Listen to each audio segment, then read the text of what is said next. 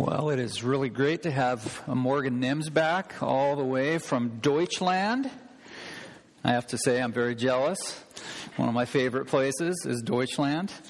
So be sure to visit with Morgan. I know she'll share some of her adventures. I also want to um, have you look in your bulletins at the new Read It selection uh, this month. This is a, a book written a few years ago by J.D. Greear. Incidentally, J.D. Greear is the one who convinced me that we need to close every service by saying, um, You were sent. So we can credit him with that. But this book is entitled Stop Asking Jesus into Your Heart, just for fun. How many of you asked Jesus into your heart more than once? I'll be the, look at that. This is a relevant book. And uh, I, I don't share this with too many people, and I guess now that you're all going to hear it, I won't be able to say that anymore. But I think when I was a boy, I probably asked Jesus into my heart about 30 times. I just had to get it right, right? And uh, and so this book, I, I wish I would have had this book a long time ago. It will be a tremendous encouragement to you. The name of this very short study that we're in is Down to Earth. If you've missed the last week or so, we are taking a brief detour from the Gospel of John. We will return after the first of the year. But we are celebrating uh, these days of Advent in this very short study that I've entitled Down to Earth. And this morning, we want to continue to devote our time to learning about our Savior, our Messiah, the Lord Jesus Christ. You remember last week we launched into this short study by uh, taking a brief look at Philippians chapter 2. I want to read those verses for you in verses 9 to 11.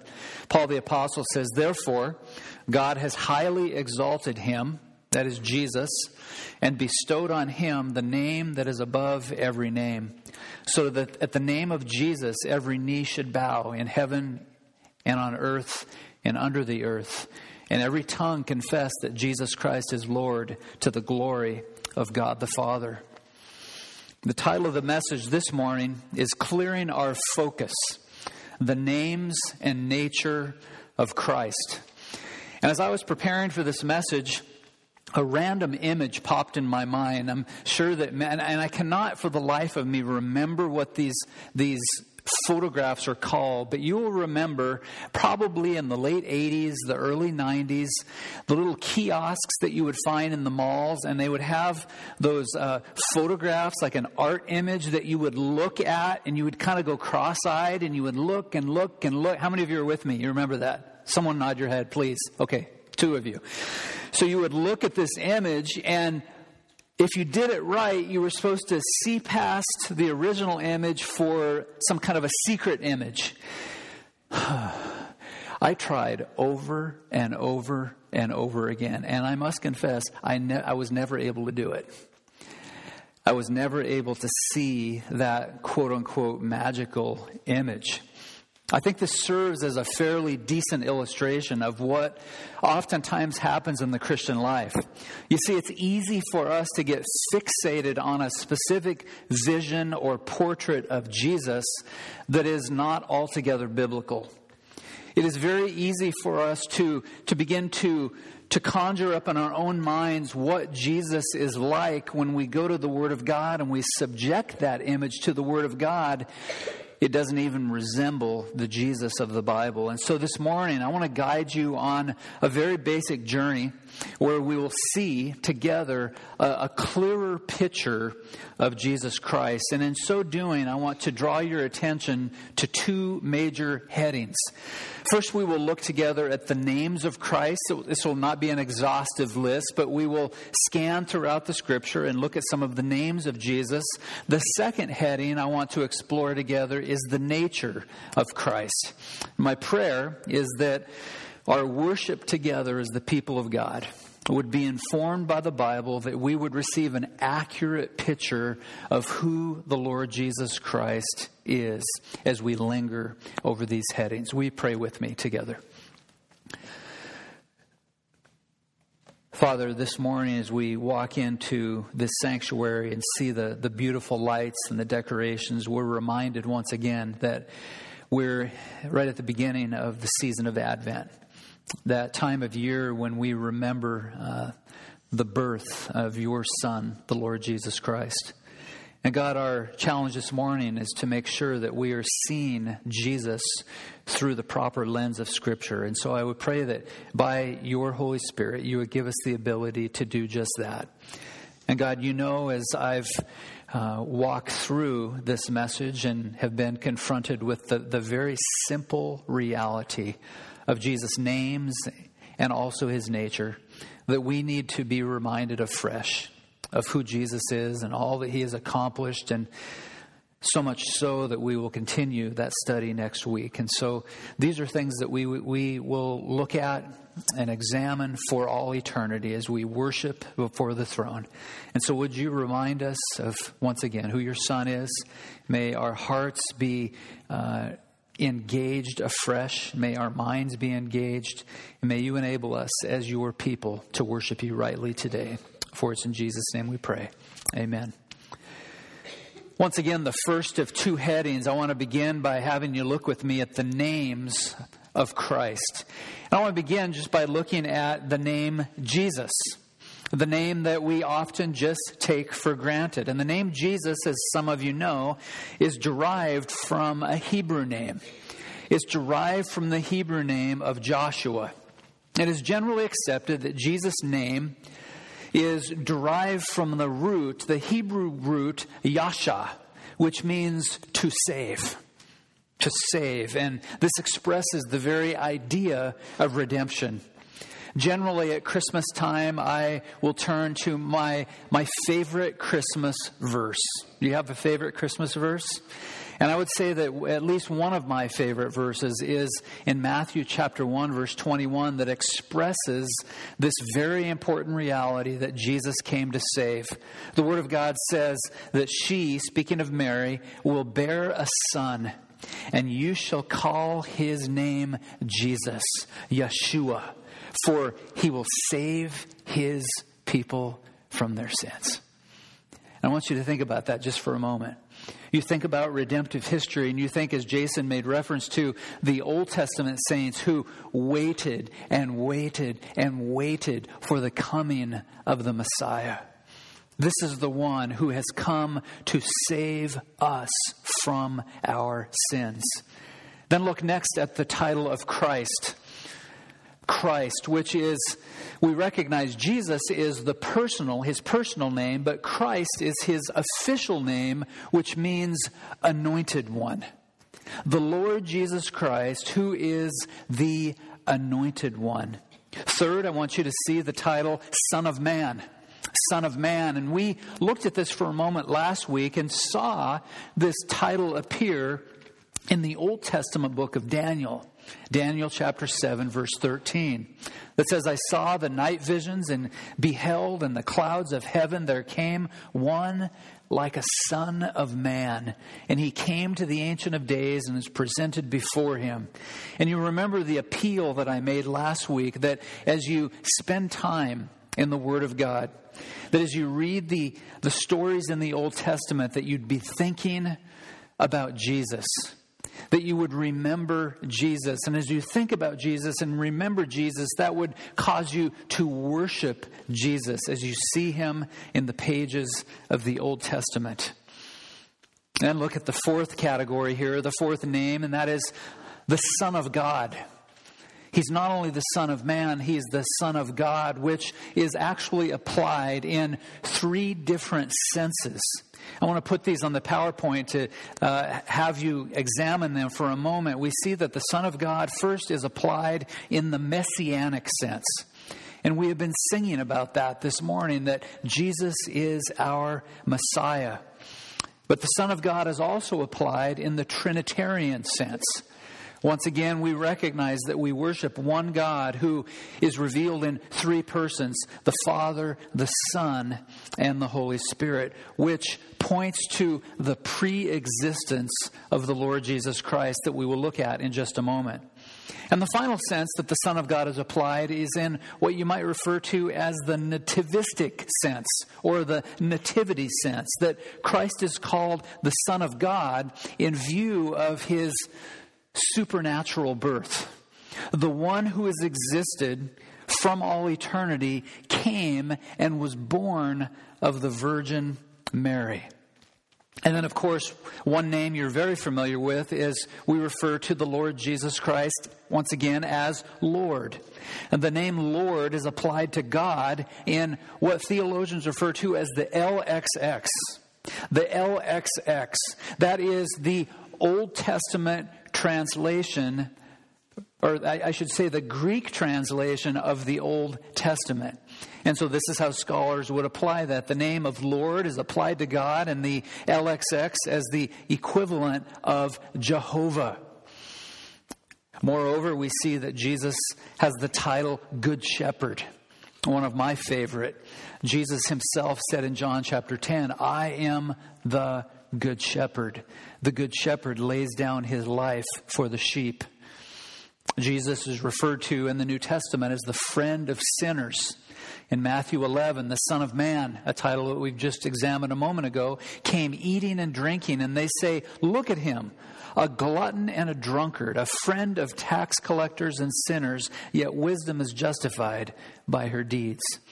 We need to remember as we come into the Christmas season that Jesus came as the friend of sinners.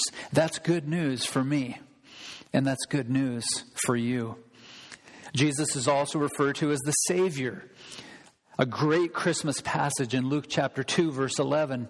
For unto you is born this day in the city of David a Savior who is Christ the Lord. Jesus is the Messiah. In John 141, he first found his own brother Simon and said to him, We have found the Messiah. We have found the Messiah.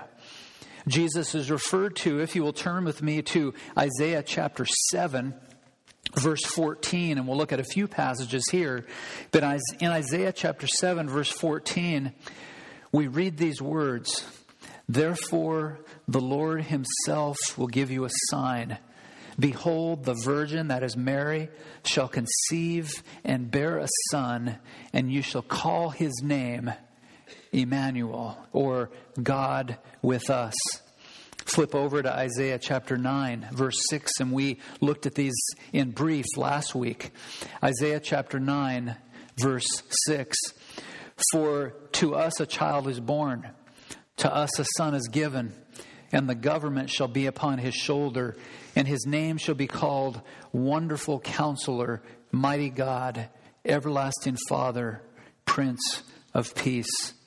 We see here, and we'll just scroll through this on the PowerPoint, but he is not only the mighty God, he is pronounced as the wonderful counselor, everlasting Father, Prince of Peace.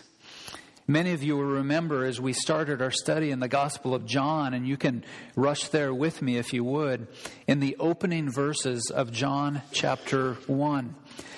We made much ado of that first verse as John the Apostle says, In the beginning was the Logos. In the beginning was the Word, and the Word was with God, and the Word was God. The important title of the Logos. And as John wrote, writing under the inspiration of the Holy Spirit, he knew full well that the Greek thinkers, that the Greek philosophers, that the Greek writers, they would recognize who he was referring to when he referred to the Logos. Additionally, in John chapter 129, we see that Jesus is called the Lamb. In John 129, we read these words. The next day he saw Jesus coming toward him and said, Behold, the Lamb of God who takes away the sin of the world. Finally, in Revelation 5 5 and 6, Jesus is referred to as the, the lion of the tribe of Judah. Those of you who have read the Chronicles of Narnia, most notably The Lion, the Witch, and the Wardrobe. No, this is exactly where C.S. Lewis, the great British author, got his inspiration for this amazing set of books as he names the lion Aslan, representing the Lord Jesus Christ. These are a few of the names of Jesus that surface in the pages of sacred scripture. But now I want to have you turn your attention briefly with me to the nature of Christ. Move from the names of Christ to the nature of Christ. And here, what we are exploring this morning, when, when theologians wrestle with these matters, we're exploring the branch of theology referred to as Christology. Christology, that is the study of the person and work of the Lord Jesus Christ. And really, what we're doing this morning is we, of course, don't have time to, to do a full orbed Christology. This is not a comprehensive Christology. It's kind of like we're, we're going out to the lake together. And as, as your pastor, as your shepherd, I'm gonna, I'm gonna take the rock and I'm gonna say, we're gonna, we're gonna skim the rock just over the, the top of the lake and we're gonna do an overview of Christology. When we look at the nature of Christ, there is so much we could say, but I want to focus on a fundamental reality this morning. And that is that Jesus is fully God. Someone help me and fully man. Jesus is fully God and Jesus is fully man. And we don't have time to, to delve into church history. I know that when Lauren taught his class uh, several months ago, he dealt uh, in brief with this subject. And that is that whenever we, we overemphasize the deity of Christ or we overemphasize the humanity of Christ, or when we underemphasize one or the other, we fall off the cliff. We fall off the doctrinal cliff. And so there are some in church history who would emphasize one to the exclusion of, an, of the other. And we want to be careful to make sure that we maintain the biblical balance. And this is something we can all remember. Jesus is fully God and man, the one who came as the God man. One of the things that's helped me over the years is to turn my attention to the great British theologian John Owen. Now, John Owen was a one of the, the most amazing Puritan writers who ever lived. Indeed, I would count John Owen to be one of the top five theologians in the history of the church. And John Owen wrote a catechism a catechism to instruct people and to help parents raise their children in the fear and the admonition of the Lord.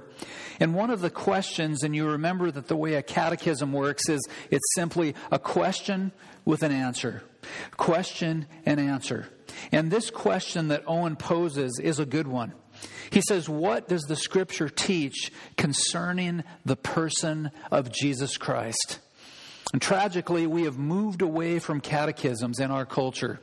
Uh, one of my dreams in the days ahead is that we would revive the catechisms. And my friend Chris Veldman is doing all he can do to help revive it. As for many years now, he has taught the, the Heidelberg Catechism in junior high Sunday school.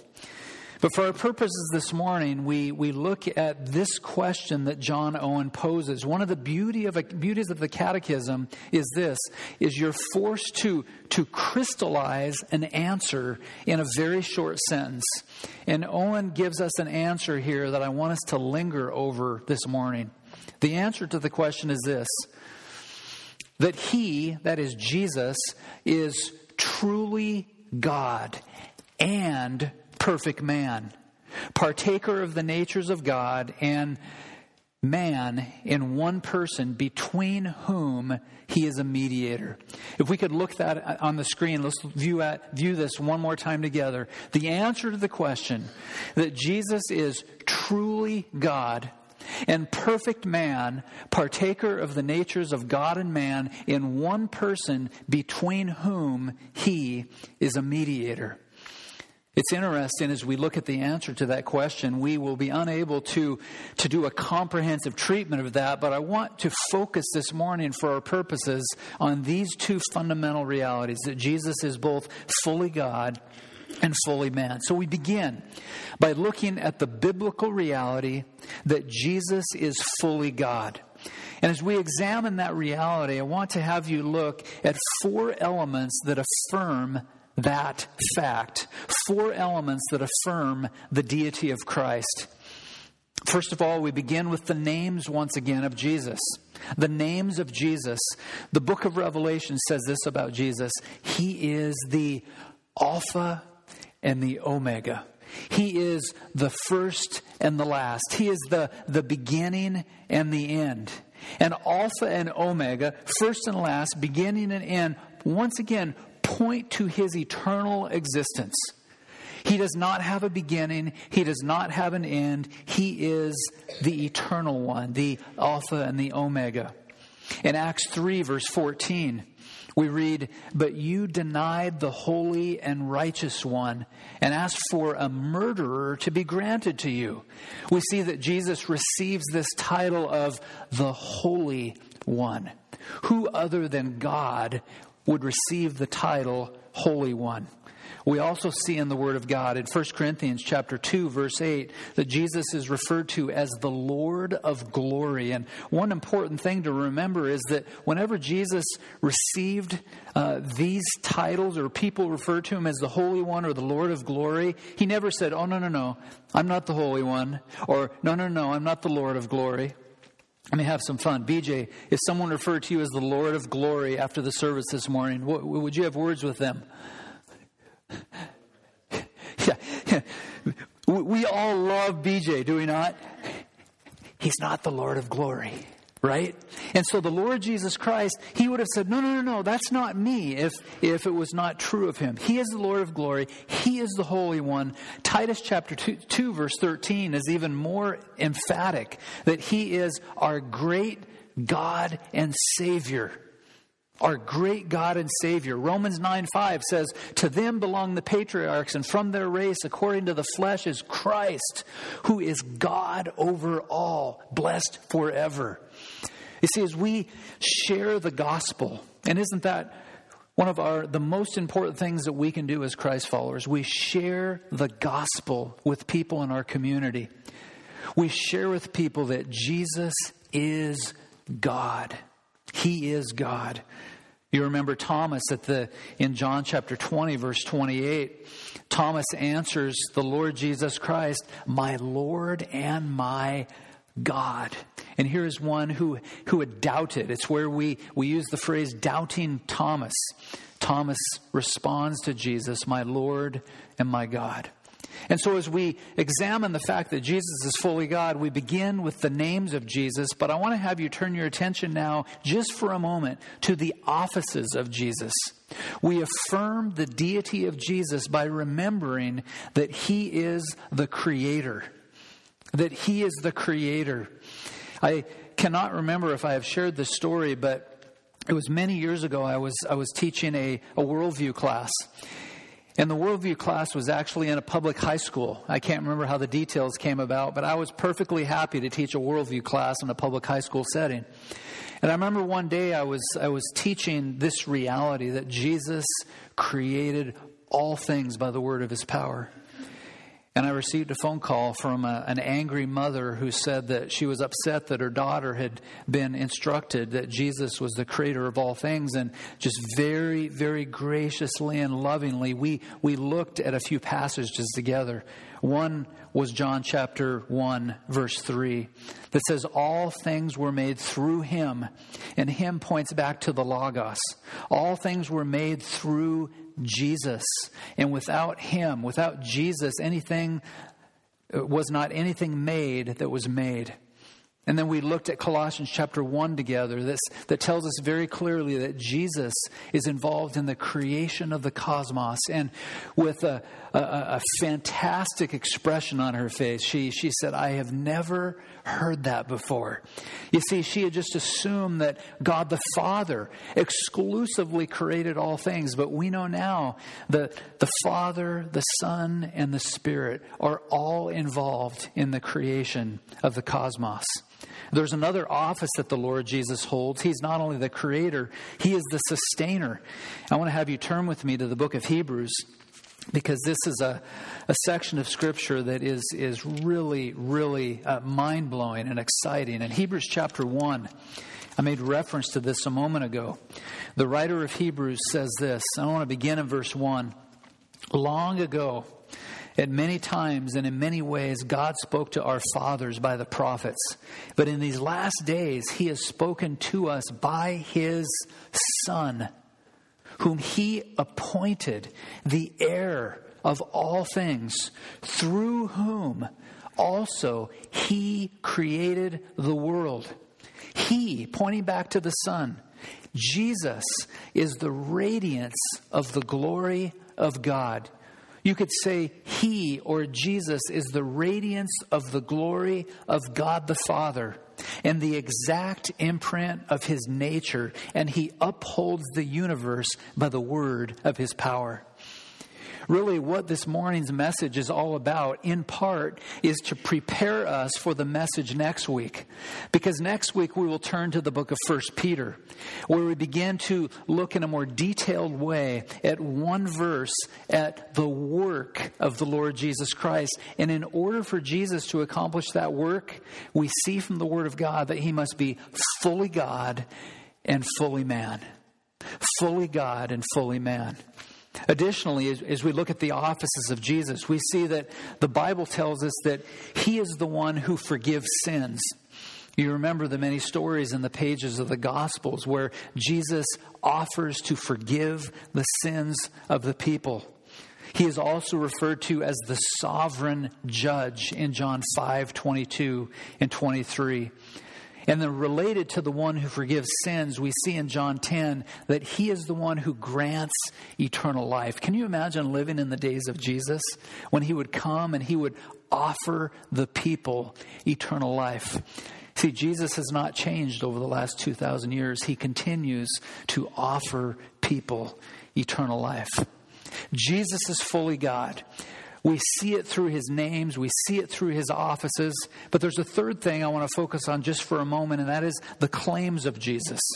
The claims of Jesus. And have you turn, and we've been here many times, but it bears repeating to John chapter 8, verse 58. Here we see that Jesus makes this audacious claim, at least in the minds of the religious leaders. Jesus said to them, Truly, truly, in verse 58, I say to you, before Abraham was, I am. That is to say, he's always existed and exists today and will exist unto all eternity. Turn over a few pages to John chapter 14, verse 9. John chapter 14, verse 9. Or let's begin in verse 8, rather. Philip says to him, Lord, show us the Father and it is enough for us. That to me almost sounds American. Lord Jesus, show us the Father, and we'll be good with that. We'll be good with that. And what does Jesus say? Jesus says to him, Have I been with you so long and you still do not know me, Philip? Whoever has seen me has seen the Father. Shorthand, I am God. You see, if Jesus once again is not God, he is not qualified to pay the price for all our sins on the cross. Finally, as we look at this very important reality that Jesus is fully God, I want you to look for a moment at the pre existence of Jesus. We've seen the pre existence in several passages this morning. We've seen it in John chapter 8, verse 58. But now I want to make an appeal to the Nicene Creed. And just so you know, Jason and I, in one respect, are in cahoots. We really are. And it's really fun to work with Jason. But in another respect, this morning, we're not in cahoots because I had prepared this message and actually changed some things in the sermon calendar, and I let Jason know about it. And Jason said, Oh, by the way, one of the things I have planned for this morning is a congregational reading of the Nicene Creed. And I looked at my notes and went, Hmm, that's interesting. So do I. So we'll do it this way. I won't have you read it, but Jason will make you read it, and it will be great. The Nicene Creed, penned in the fourth century, says this, and it affirms the pre existence of Jesus. We believe in one God, the Father Almighty, the maker of all things, visible and invisible, and in one Lord Jesus Christ, the Son of God, only begotten, begotten of the Father, that is, of the essence of the Father, God of God, light of lights, very God of very God, begotten and not made, being in one substance with the Father. What you need to know about the framers of the Nicene Creed is this is that we could walk through line by line by line and spend literally hours on each phrase that emerges in the Nicene Creed. You see what's happening in the days of the 4th century is the heretics are running wild. Is some people are overemphasizing the deity of Christ They're saying he's God, but he's not man. Other people are saying he's man, but he's not God. Other people are saying, I don't believe he's either. And these views are creeping into the church. And so the framers of the Nicene Creed pen this confession so we get it right. So we see that Jesus is not only fully God, but that he is fully man. Scripture also affirms the preexistence of Jesus, as we've seen. Colossians 1 says, He is the image of the invisible God the firstborn of all creation. For by him all things were created in heaven and on earth, visible and invisible, whether thrones or dominions or rulers or authorities, all things were created through him and for him. He is before all things, and in him all things hold together. And so when we consider the birth of the Lord Jesus Christ, we remember more than the, the babe in the manger, as important as he was. But we remember that the baby in the manger, there before Mary, his mother, and Joseph, his father, and the wise men who came to see him, this was more than a mere baby. This was the creator of the cosmos. He has come to pay the price for all our sins. He has come to set the captive free. He has come to remove us from our, our, our, our, the bonds of slavery that we find ourselves in. Once again, Owen's question What does the scripture teach concerning the person of Jesus Christ? First, that he is truly God. But then Owen says, and perfect man. Is that a perplexing one to you? Perfect man. I'll ask the ladies. This will be easy. Have you ever met a perfect man? I have. His name's Jesus. There's only one perfect man. There's only one who has never sinned in any way, shape, or form, and his name is the Lord Jesus Christ. And so look at this with me that Jesus is not only fully God, he is fully man. And there are several statements that help us from the Word of God to see this fact in full relief. First of all, the Son was conceived as fully human. The Lord Jesus Christ was conceived as fully human. Would you turn with me to the Gospel of Luke? Luke chapter 1. And it's once again a, a very important Christmas passage as we remember these things. Luke chapter 1, verse 35. And the angel came to the Virgin Mary and said, The Holy Spirit will come upon you, and the power of the Most High will overshadow you. Therefore, the child will be born, will be called holy, the Son of God. Here we see that Jesus would come and he would be conceived as, as a flesh and blood human. Additionally, we see that the Son, and this is obvious, but the Son has a human body. There were some heretics in the church at the time, and they were called the Docetists. The Docetists said that, that the flesh of Jesus wasn't really real. They said you could, you could perhaps touch him, you could see him, but it wasn't really real. And so the framers of the Nicene Creed had to deal with the Docetists and, re- and recognize that the Son truly does have a human body. In John 1, verse 14, John says, The Word that is the Logos became flesh. He dwelt among us, and we have seen his glory glory as the only Son from the Father, full of grace and truth. What's fascinating to me is that he continued to have a human body after the resurrection. And he proved that to Thomas. And not only does Jesus have a human body after the resurrection, brace yourselves, the Lord Jesus Christ has a human body right now as he's seated at the right hand of the Father. The human body doesn't go away. Jesus will have a human body for all eternity. Number three, the Son is also called a man. He's called a man, much to the chagrin of the Docetists. In 1 Timothy 2 5, we read, There is one God and there is one mediator between God and men, the man Christ Jesus. Fourth, during his incarnation, and only during his incarnation, that is, from the point of his birth until the point of his death, the Son was subject to the limitations of humans. And there are several things here. I didn't include a, a, place for your notes intentionally, mainly because we ran out of room, but there are several things that indicate this that the Son was subject to the limitation of humans. Several things. Jesus, first of all, experienced hunger, he experienced thirst. We see this in the temptation in, in the desert.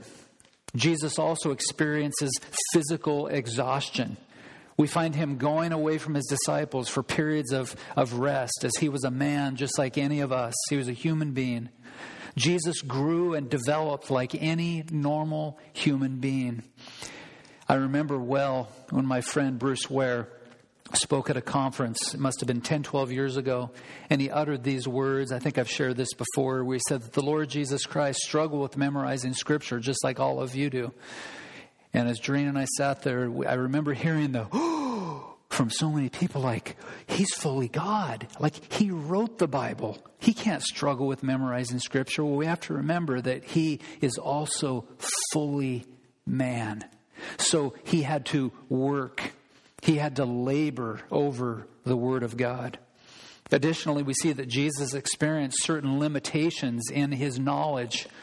There were certain things as a man, he said, I don't know when it's going to happen. One was his return. As a man, he didn't know. He experienced human emotion, including pain and sorrow. He experienced loneliness. He experienced betrayal. Jesus according to John 12 27, had a human soul.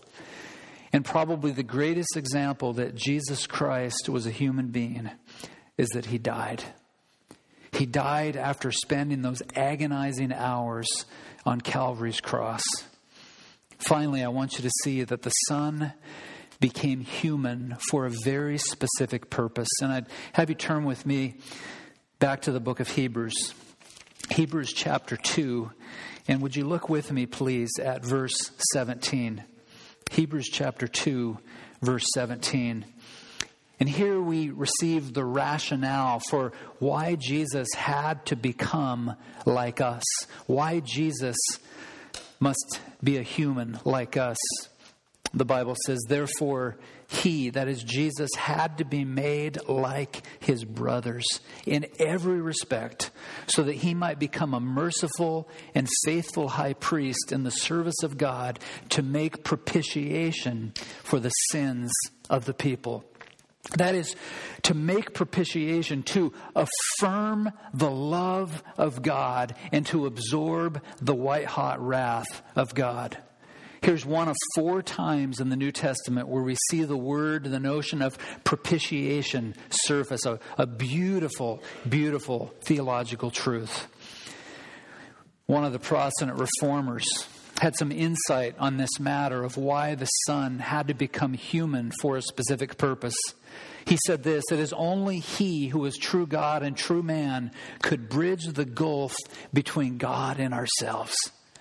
Did you hear that? It is only He who is true God and true man who could bridge the gulf between God and ourselves. He says the mediator must be true God and true man. That only He who is true God and true man could be obedient in our stead. John Calvin says this In short, since neither as God alone could he feel death, nor as man alone could he overcome it. He coupled human nature with divine, that to atone for sin, he might submit the weakness of the one to death, and that wrestling with death by the power of the other nature, he might win victory for us. Those who despoil Christ of either his divinity or his humanity diminish majesty and glory or obscure his goodness. Close quote. You see, when we clear our focus, when we clear off our theological lenses and see the biblical portrait of Jesus, we will be more ready and more willing to receive the truth of what we'll see next week. That is the substitutionary death of the Lord Jesus Christ on the cross.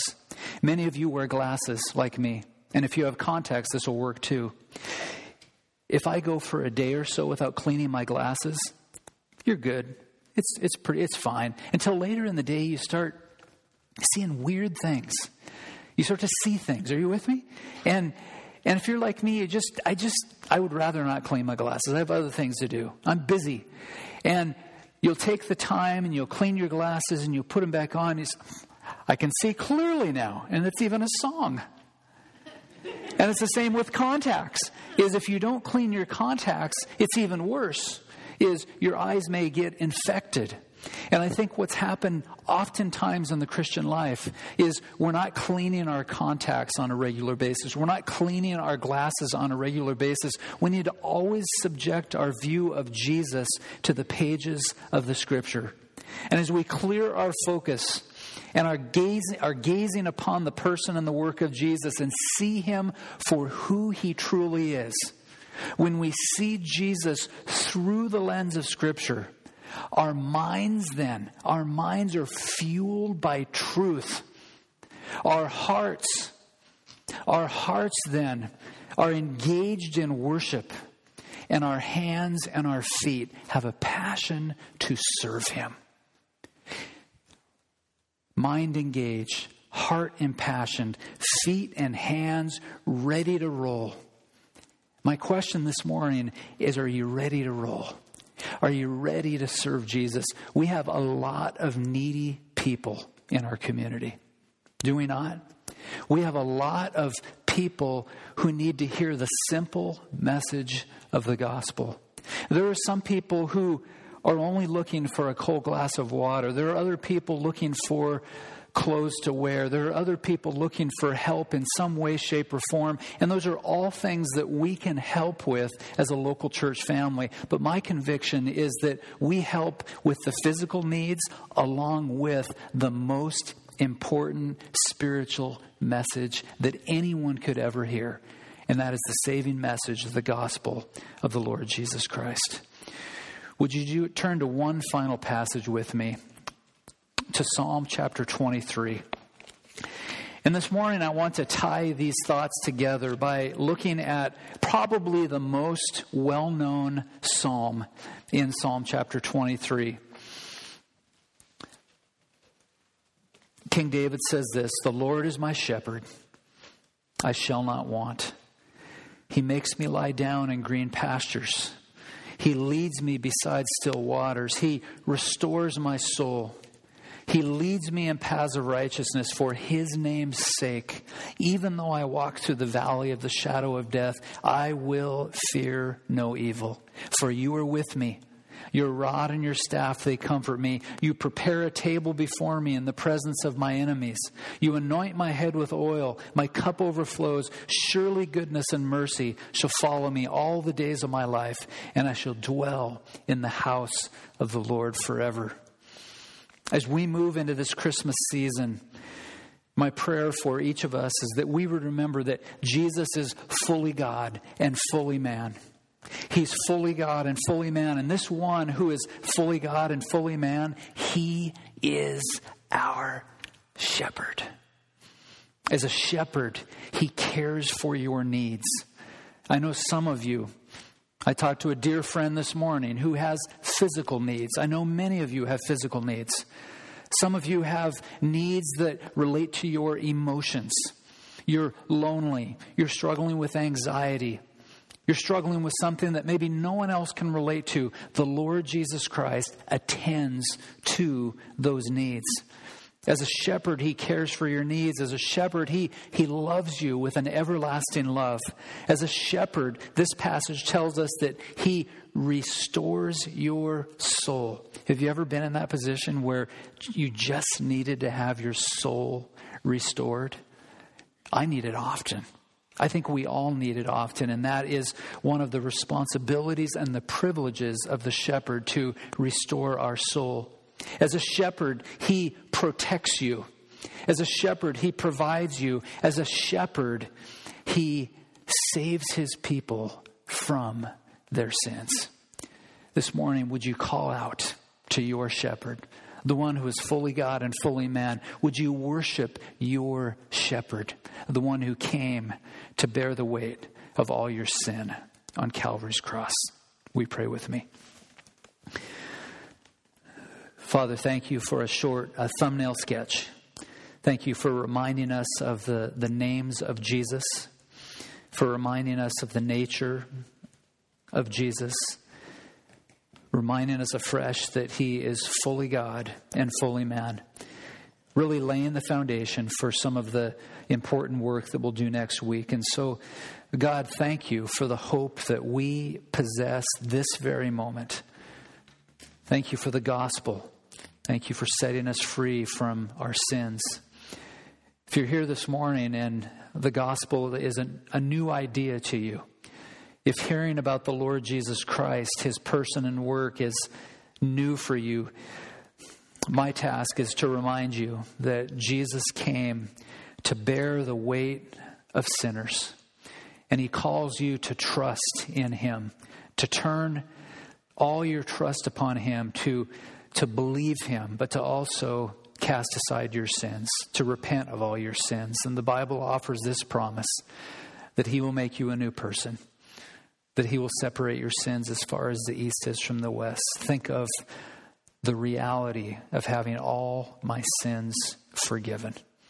If that's you this morning, would you cry out to Him and confess your sin? Would you trust in the Lord Jesus Christ and all that He's accomplished in His death, His burial, and His resurrection? And so, God, as we uh, conclude by reading this section of the Nicene Creed, as we sing together, may we remember the great reality of who Jesus is. We worship you now. Amen.